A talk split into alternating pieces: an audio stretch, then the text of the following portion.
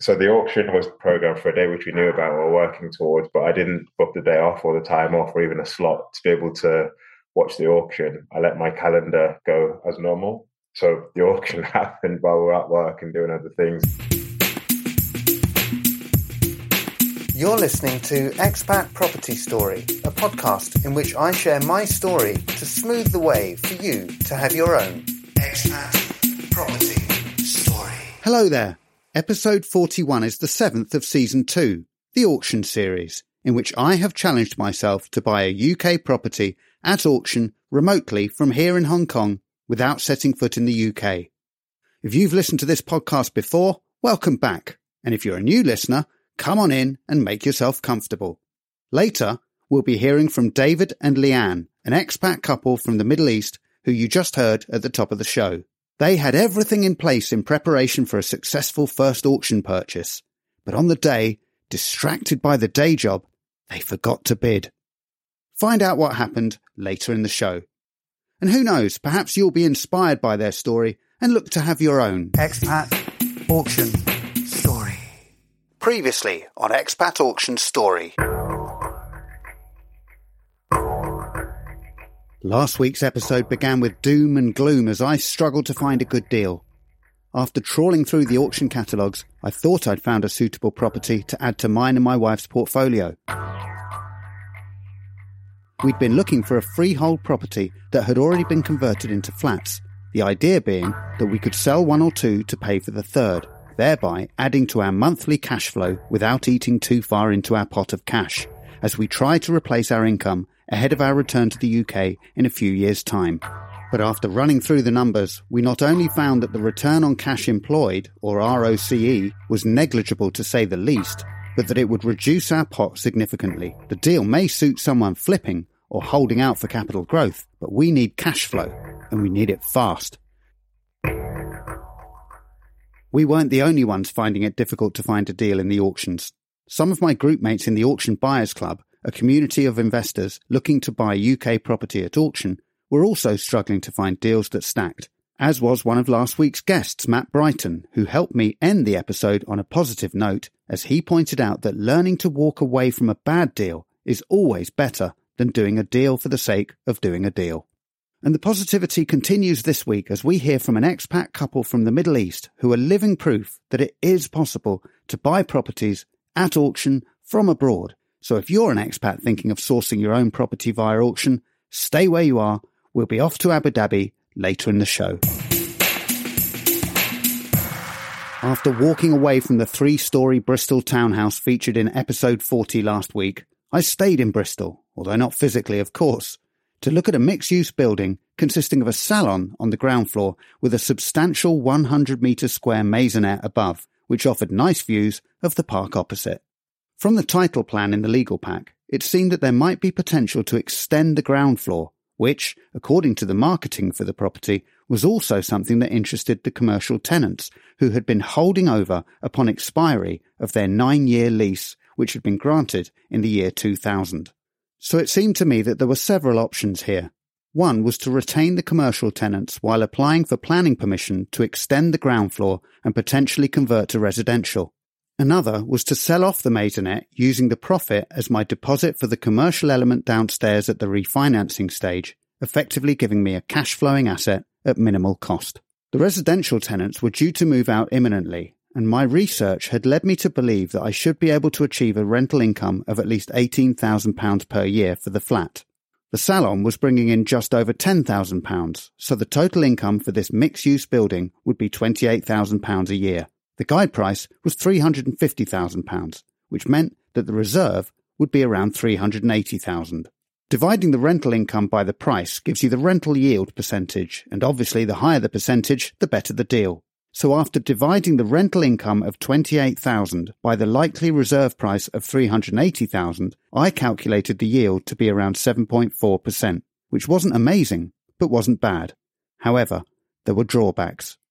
One of the many great things about the Auction Buyers Club is that there is usually a mortgage expert on hand to answer any questions members may have from a financing perspective, and he pointed out a flaw in one of my options. I'm sure you know the difficulties involved in getting a residential mortgage on a property above a restaurant or a takeaway or anything that represents a fire hazard. Although interestingly enough, you have more chance if there's at least one other property between your flat and the fire hazard. The logic being that the fire service have more time to save your apartment as it burns through the ones below.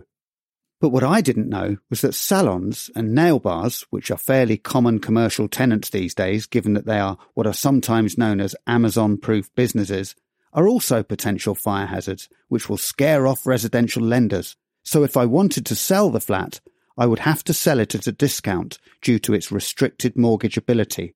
And it would also be expensive to hold, as I would need a semi-commercial mortgage, which are more expensive as lenders see them as more risky. There were other complications with this property relating to the legal pack, which was messy to say the least.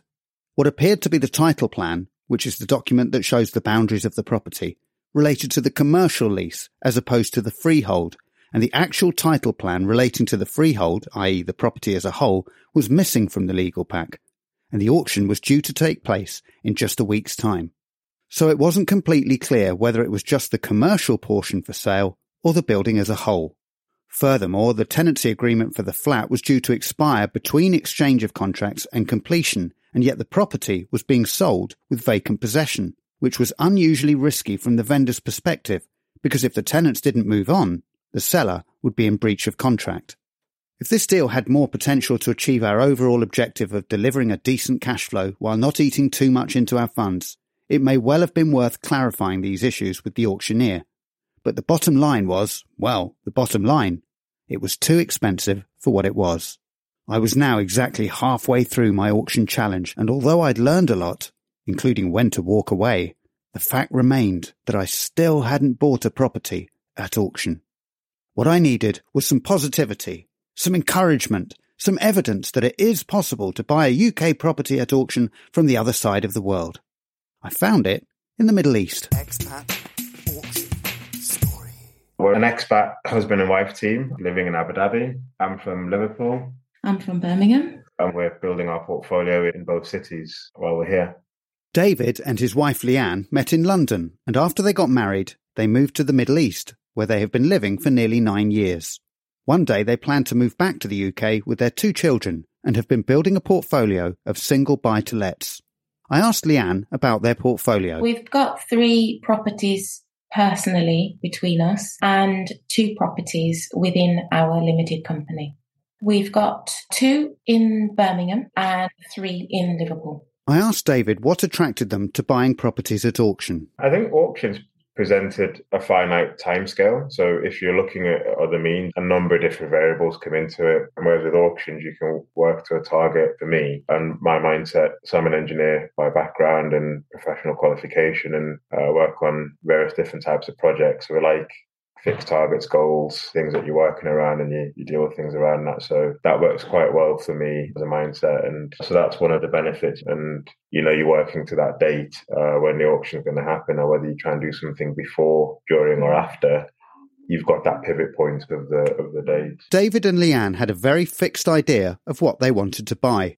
Part of our strategy was actually to target auction properties that were within our criteria arrange viewings of those properties and perhaps make an offer before the auction in the event that that offer would be accepted. And similarly, after the auction, if the property wouldn't sell, we would be ready to make an offer because we had already done a viewing. Any viewings we did and an offer we made was not accepted before the auction, we would then just proceed with the auction and see if it's something that we could pick up during the auction. One of the themes to emerge from this podcast has been the need for expats to have boots on the ground in their chosen area, whether that be UK property partners in my case or friends and family in David's case.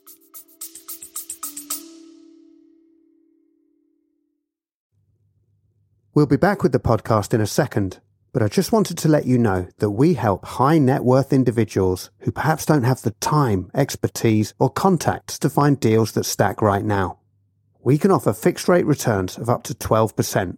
So instead of watching your savings get swallowed by inflation, why not schedule a free call via the link in the show notes to see how we might work together? Now, back to the pod.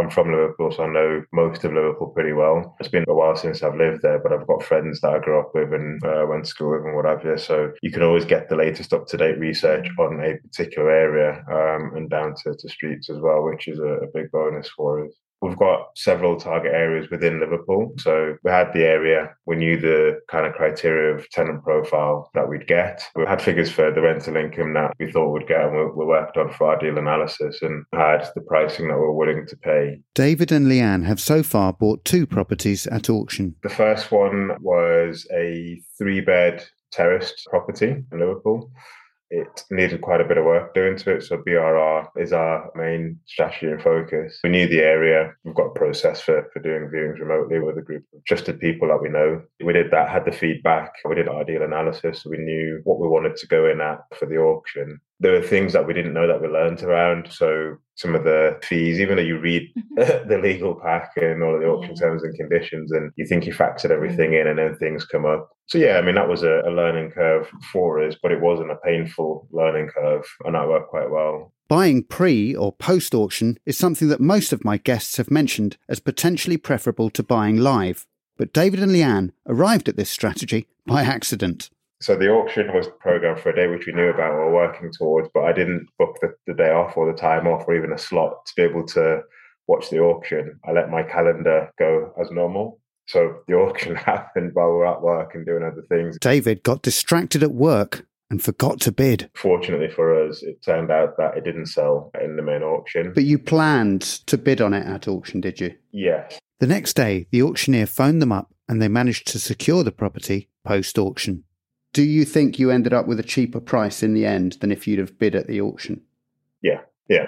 So it worked out in our favour, certainly, or we basically made the most of the, the circumstance of, uh, of however it was. It would have been easy to have said, well, I've missed my slot, so I'll forget about it now and, and get on with the rest of my day. Uh, and when uh, the calls came in, we took the opportunity to have the discussion and look at our deal sheets. Um, we actually made an offer as it turned out, that sealed the deal. I think what helped as well is the fact that we had, um, when we did the viewing before the auction, they knew our circumstances, they knew our situation, they knew we were ready to move quickly. We had the finances all locked in.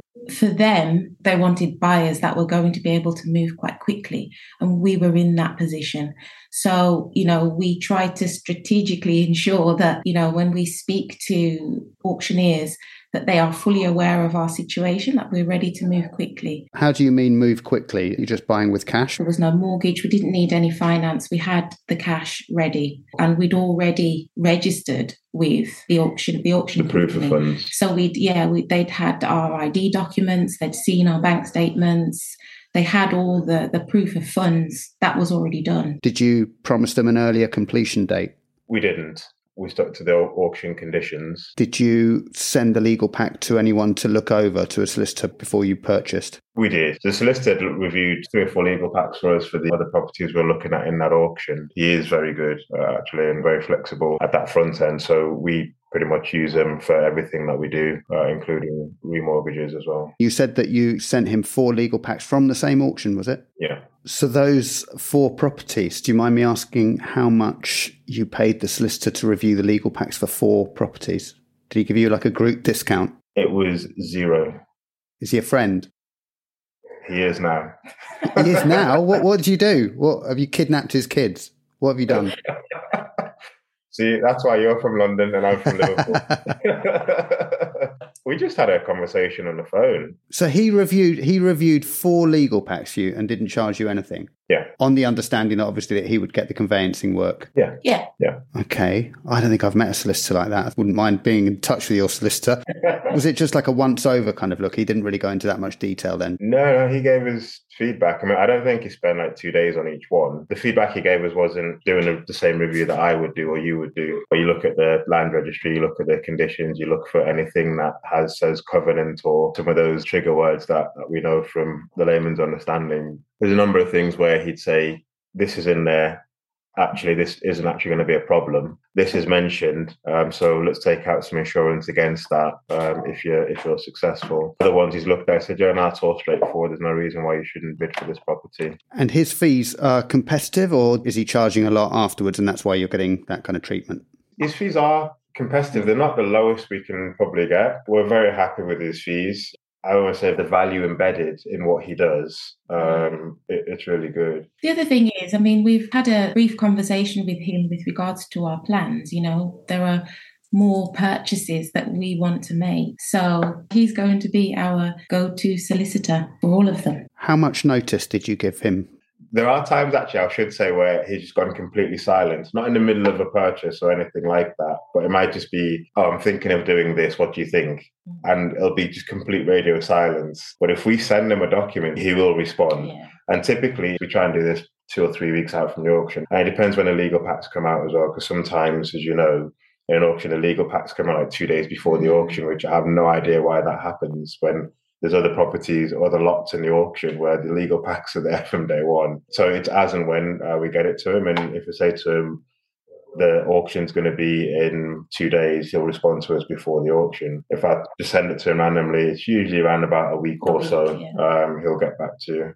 I asked David and Leanne what due diligence they did ahead of the auction. We had the viewing by our team on the ground, and our viewings aren't go and see the property and take pictures and tell me a few things. There's quite a detailed checklist and, and form that we, we do. The people who are doing the viewings are the people that will talk to people in and around the area. So we understood a lot more about why the property was up for auction, uh, some of the, the recent history, which tells you how motivated the seller might be or what other people would see when they go to view the property. And then when it went to legal, we're looking for any any showstoppers with that particular property. Not just that's going to slow the process of buying a property, but afterwards that you'd have any legacy issues. What do you mean by legacy issues? Do you mean other people getting lending on that property? Yeah, because what we want to do is have multiple routes of exit. So if for any reason we decide to sell our properties, we want to be able to make sure we're not in a motivated seller position.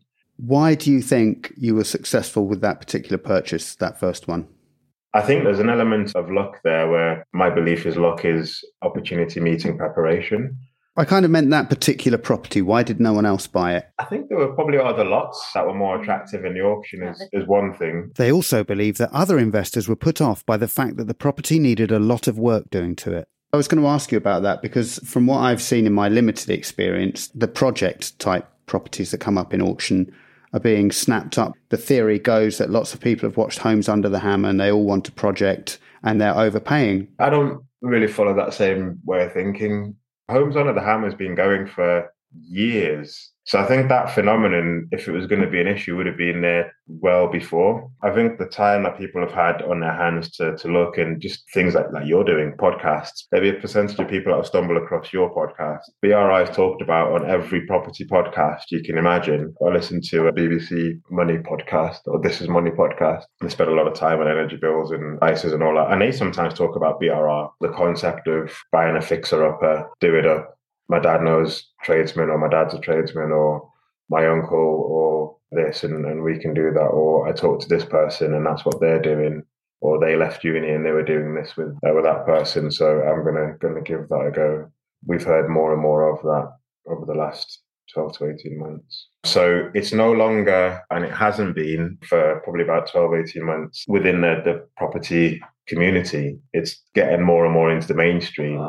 I mean, I talk to people at, at work sometimes about what they're up to, and they'll talk about different property strategies, and they're from different parts of the world. So I think that awareness around the benefits of property investing uh, has grown significantly in the last 12 to 18 months. That's been a factor in the growth of people snapping property up at auctions. I also think there's been a lot more foreign investment coming into into the UK to think of the instability in different parts of the world. People have wanted to move money, and the UK is a great place to do that. And looking all around, all of a sudden it's a case of, well, do you realize you can get a property for X amount? In some instances, I think we've seen properties at other auctions that needed significantly more work than that one go for a much higher price.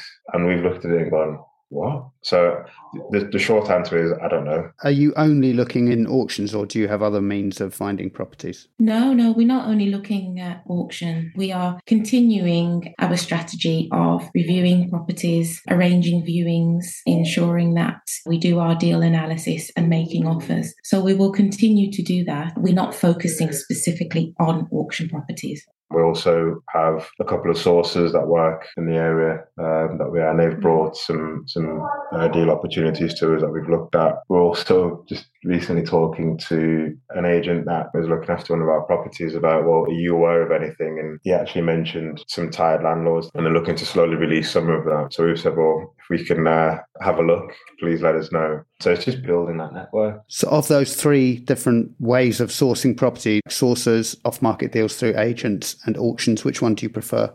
So far, merely from the results, the auctions have been more successful for us. I think with the, the auctions, what it has done is given us a fixed time frame where you can't own and R too much. You've got to do that beforehand, and then that's it, or it's going, or the boat's going to sail. A couple of the things we've seen with the sourcing have been the numbers don't stack up. Our preference is if we can get that off market deal from the letting agent we've been working with, he'd get the benefit by looking after one of his other clients that he's had for a long period of time. And we'd get a benefit as well. And that client would get a benefit with our morals and value system, that kind of win win win, which is what how life should be. And also for the tenants who'd move into those properties or who are in those properties, they get a win as well because they either get consistency or they get a good quality home. So that would be our preferred. So we'll be watching that one closely and putting some effort into making something work there over the next few months months.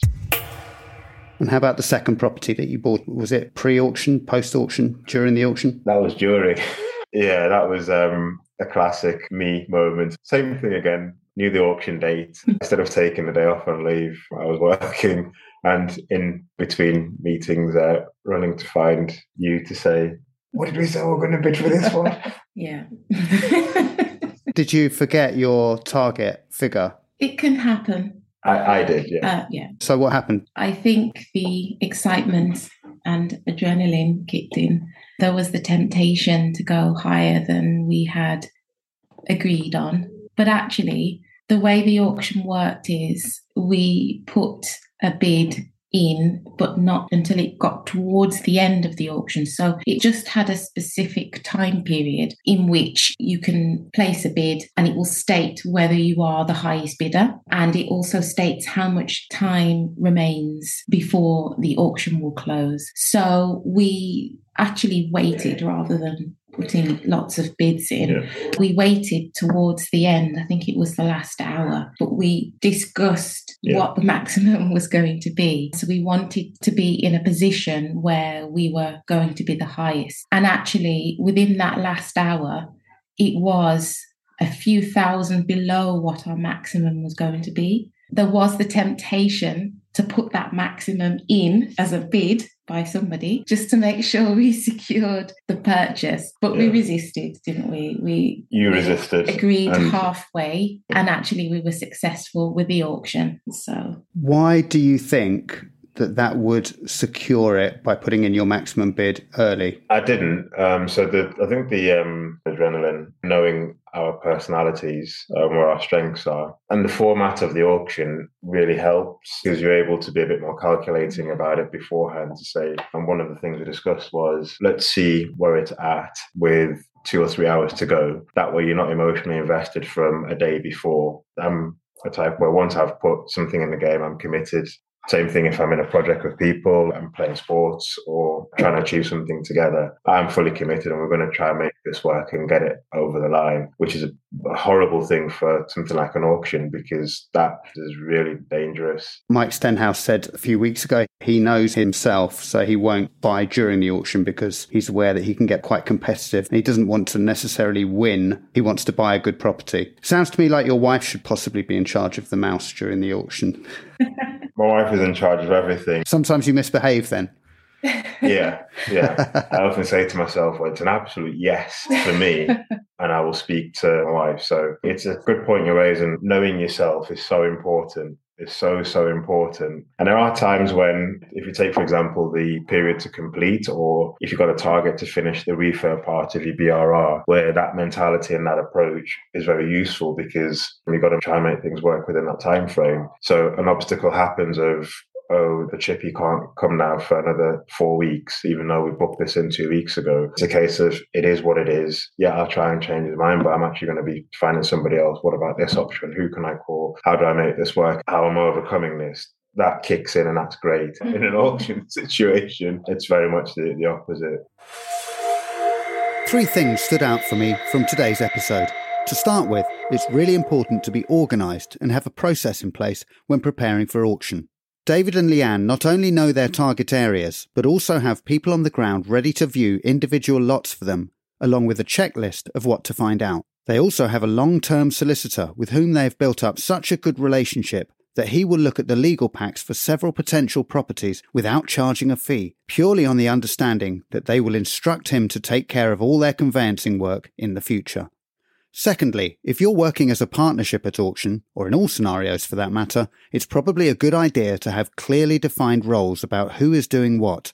And if one member of your team is likely to be more self disciplined in the heat of the moment, then that person should probably take care of the bidding.